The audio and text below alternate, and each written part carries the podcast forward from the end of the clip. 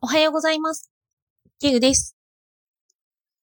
私は哲学を身近に、ケウブログを運営しています。主にツイッターでつぶやいています。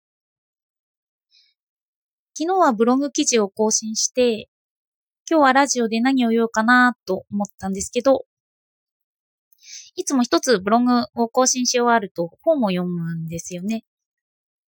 特にあんまも目的も決めずに興味のある本を読んだりするんですけど、その中で、とてつもない嘘の世界史という本が、本を読みました。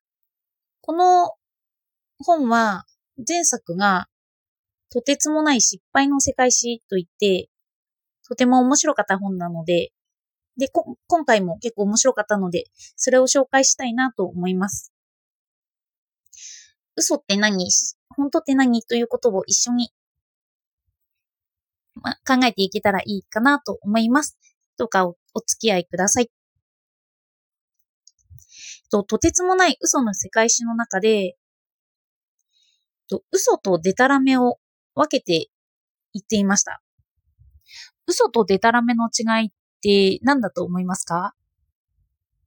私は全く浮かばなかったんですけど、嘘っていうのは本当が分かっていてつくもの。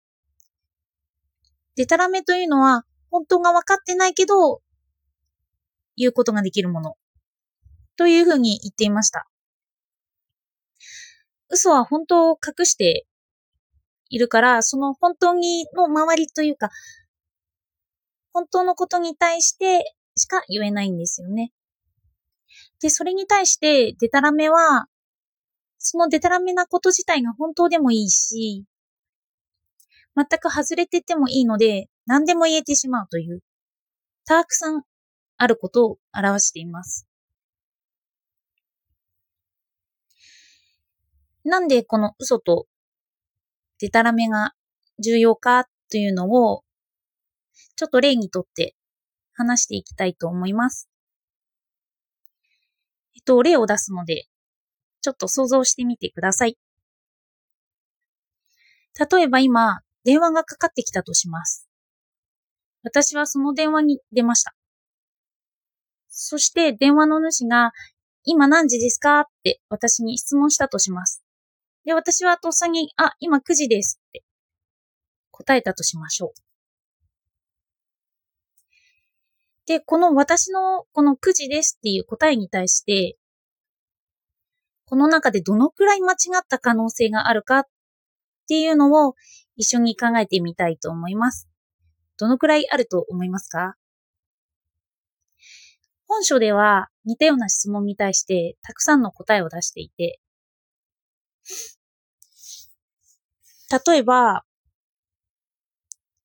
えっと、本当は9時だと、まあ仮定して、でもそうでない可能性を述べていきます。えっと、今9時だよって見て答えた間の数十秒間があったりするじゃないですか。それだけでもまず9時じゃなくなっている。あとで、眠気なまこで受けたので、全く9時じゃない可能性もある。時計を反対に見てて、9時じゃない可能性もある。うーん。あとは相手がどこにいるかわからないので、外国などにいたら、時間が全く違う可能性がある。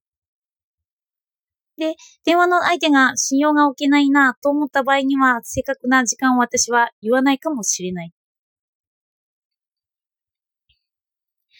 まあ、そのような可能性がたくさん出てきますよね。あの、デタラメな可能性ですね。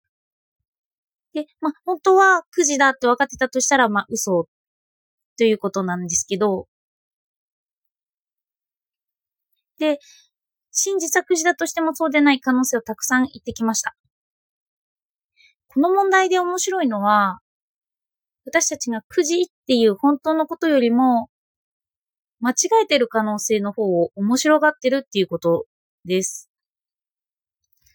なんか9時だよって聞くと、ああ、そっかって思っちゃったりするんですけど、9時にたどり着くまでの可能性に対して、私たちはいろんな想像を働かせて、あ、こういうふうに考えることもできるんだって言って、ちょっと面白く思いますよね。で、本では、真実ってどんなものっていうことにも触れていて、ある見方から見た真実って、ちょっとつまらないものなんですよ。例えば、その時計が9時だって分かっていて、もう知っている真実っていうのは、ちょっと色あせているというか、なんか知っててもちょっとつまらない真実ですよね。で、まあ私は哲学のブログ解説していて哲学に興味があるので哲学のことをちょっと話すんですけど、哲学もよく真理を追求していきます。で、哲学の場合は、真理が分かってない場合が、分かってないですね。今では真理に対して、カッコ真理って書く。そんな感じにはなっています。それで、哲学ってその過程が楽しいとか言うんですよ。まあ、過程が哲学であるとか。